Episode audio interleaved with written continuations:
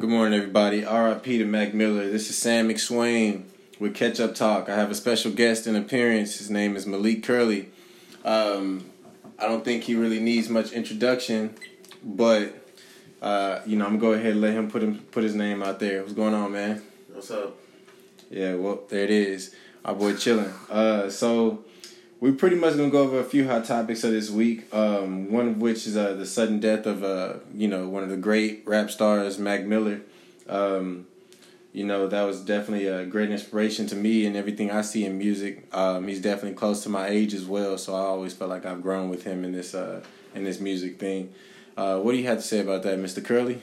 I think that our community needs to put impact on on drugs more. Uh, him being a very impactful artist for me, like just being like from where he's from and his his background and how he got into the game, I think that he's very impactful. But I feel like also his love for music was definitely there. But also we need to start putting an impact on drugs in our community. Right, and how serious it is, man. You're right, man. I mean, it's kind of crazy how these artists are, um, and he wasn't exactly one of them that would just uh, just straight promote as much as he would talk Yeah. about, you know, because obviously he was going He's through real, it. yeah. The and the crazy thing about this death is that I felt from listening to his album, I was like, oh man, he was going through something real dark. He's coming out of it. Um, he's getting off of these drugs that he's talking about. Um, and to hear that it was an apparent drug overdose is sad. Um, not sad as that I'm, you know, not proud of him or if I'm looking down on him.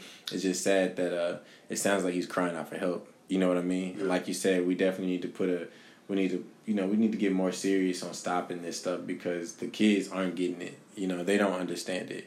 It's only cool to them right now, and especially when you get into these bad places, uh, you know, and you want to KOD it. You know, like J Cole say, you want to kill off your demons, um, but it's hard. You know what I mean? It's hard, man. Um, but um, you know, going into a, a, a much more exciting topic, how you feel about this um, this Cardi B and Nicki Minaj situation? I see that they had a little scuffle.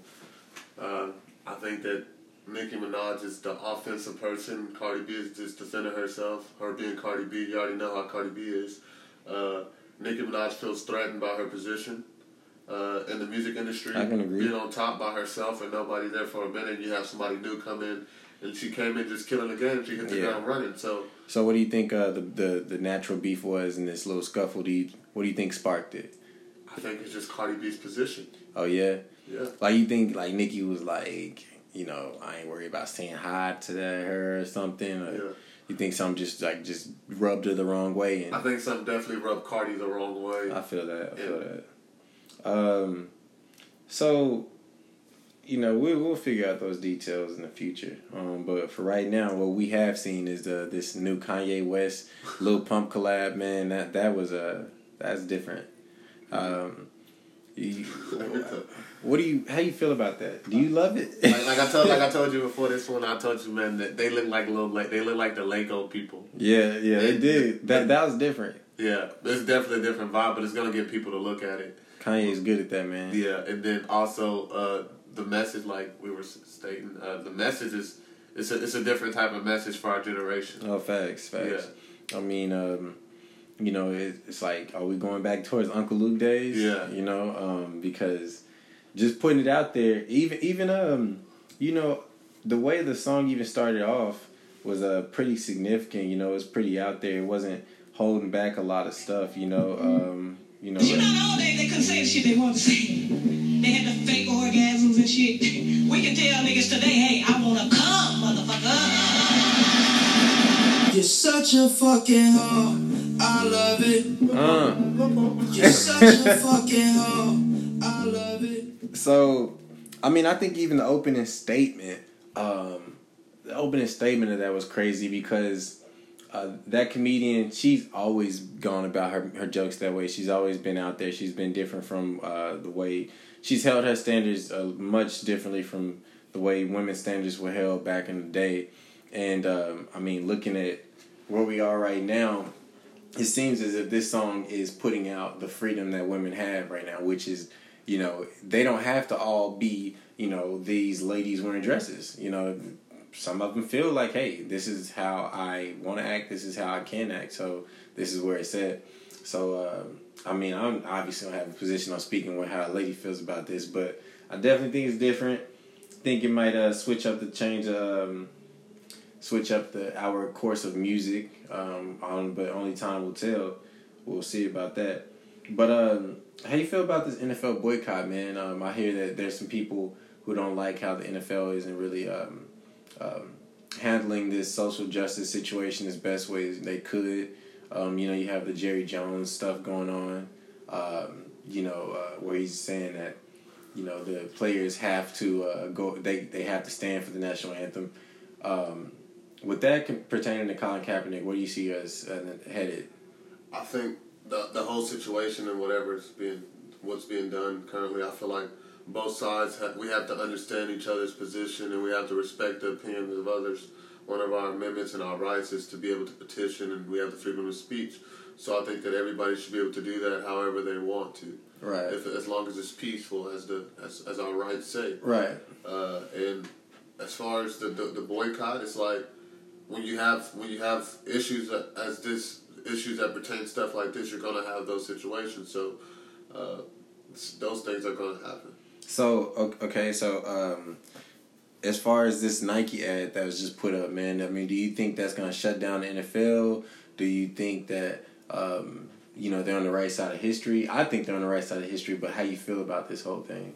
Well, everybody gives Nike this aura if they don't care because they're too big, but this is definitely a, a, step in the right way to show people that they do care about people if, if that's the message that they're trying to give off. Like, we care about people, and it's beyond just, you know, like beyond what people may think that we do. So, definitely a power play. Yeah. Definitely a power play.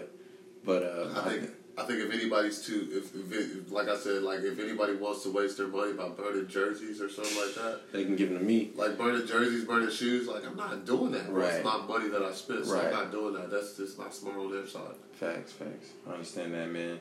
Um, so um, you know, going off from a Nike from the Nike ad, let's go ahead and dip into the political side of things. Um, you know, early in the year, the president said, "Get those SOBs off the field." Yeah. Um, you know, uh, I mean, let's go ahead and dive onto it. T R U M P. I mean, how you feel about how this man is going about his position in office and then the, the attack of athletes, the the not speaking up of certain social injustices. Like, what do you think that has to say? In in the in the in the in our community, uh, I feel like we used to praise Donald Trump for money and the, the facts, man. The, like we used to praise this for money. Like I made a mixtape in high school, uh-huh. and on the mixtape was a Donald Trump song, and basically it, it just states me like praising Donald Trump for the money he has. You know what I mean? Because that's what we see as being successful. It's facts. money. But now people may feel as if Donald Trump, like that's all he cares about. He kind of has like that Kanye West aura. Yeah. Like he cares, but then he only cares to a certain extent. The stuff that he says, he doesn't really. Maybe he don't think it through. Yeah. Even Mac Miller. Ain't that crazy, yeah. man? I mean, just just real quick. Uh. Hey yo, the flyest motherfucker in the room, yeah, you know it's me. Bitches hating on him cause he started out here locally. Hopefully, I'll be at the top soon. Now I'm at my house, uh, on the couch, watching cartoons. You know how much you love it. Yeah. That's real, man. You know, um, on that Donald Trump shit, man. So I, I, I think, um, I think he's had such a crazy impact on everybody that he definitely could have went about this whole election a different way.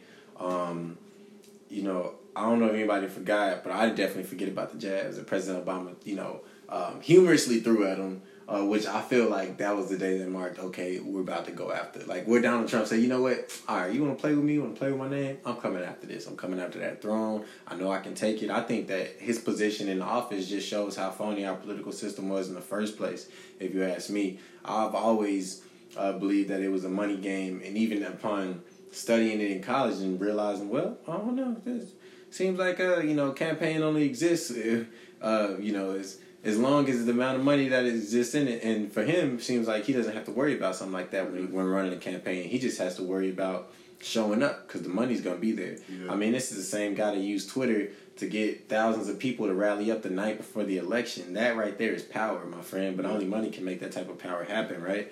Um, so uh, I am interested to see how he goes about the rest of this election. Um, though I'm, you know, I can only, I can only, time will only tell, my brother. Uh, but I mean, go ahead real quick to close this out, man. Go ahead and let people know about your uh, new company you just started up, dude. Yeah, I just started Stadium Bagz. It's just to to to How do you spell that? Stadium Bagz. S T A D I U M Okay. B A G Z. Okay, you got the Z at the end. So it's it's an online company that I wanted to start, and it it just really like pushes out uh, or it supplies for the demand of the clear bag policy right, right. at right. whatever level concerts. Uh, But with the style, I know you. I know you like the style, man. This this guy right here has a lot of sauce, dude. I mean, so so you, this right here puts people in a, in a much more comfortable state because they're not just getting some little weak plastic bags or something. Yeah. This is real high quality stuff. So, um, I mean, I definitely love it, man. Big things coming your way from this man, Malik Curley, dude. I appreciate you for coming in and talking to us about these hot topics, man. If anybody has any questions, concerns, or any uh, opinions that they would like to put in on this matter, and just give Catch Up Talk a shout out. Uh, but I appreciate you, man, my dude. in there, my brother, stay supreme.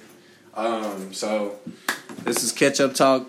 Everybody have a good day, and we're gonna holler at y'all later. Peace and love.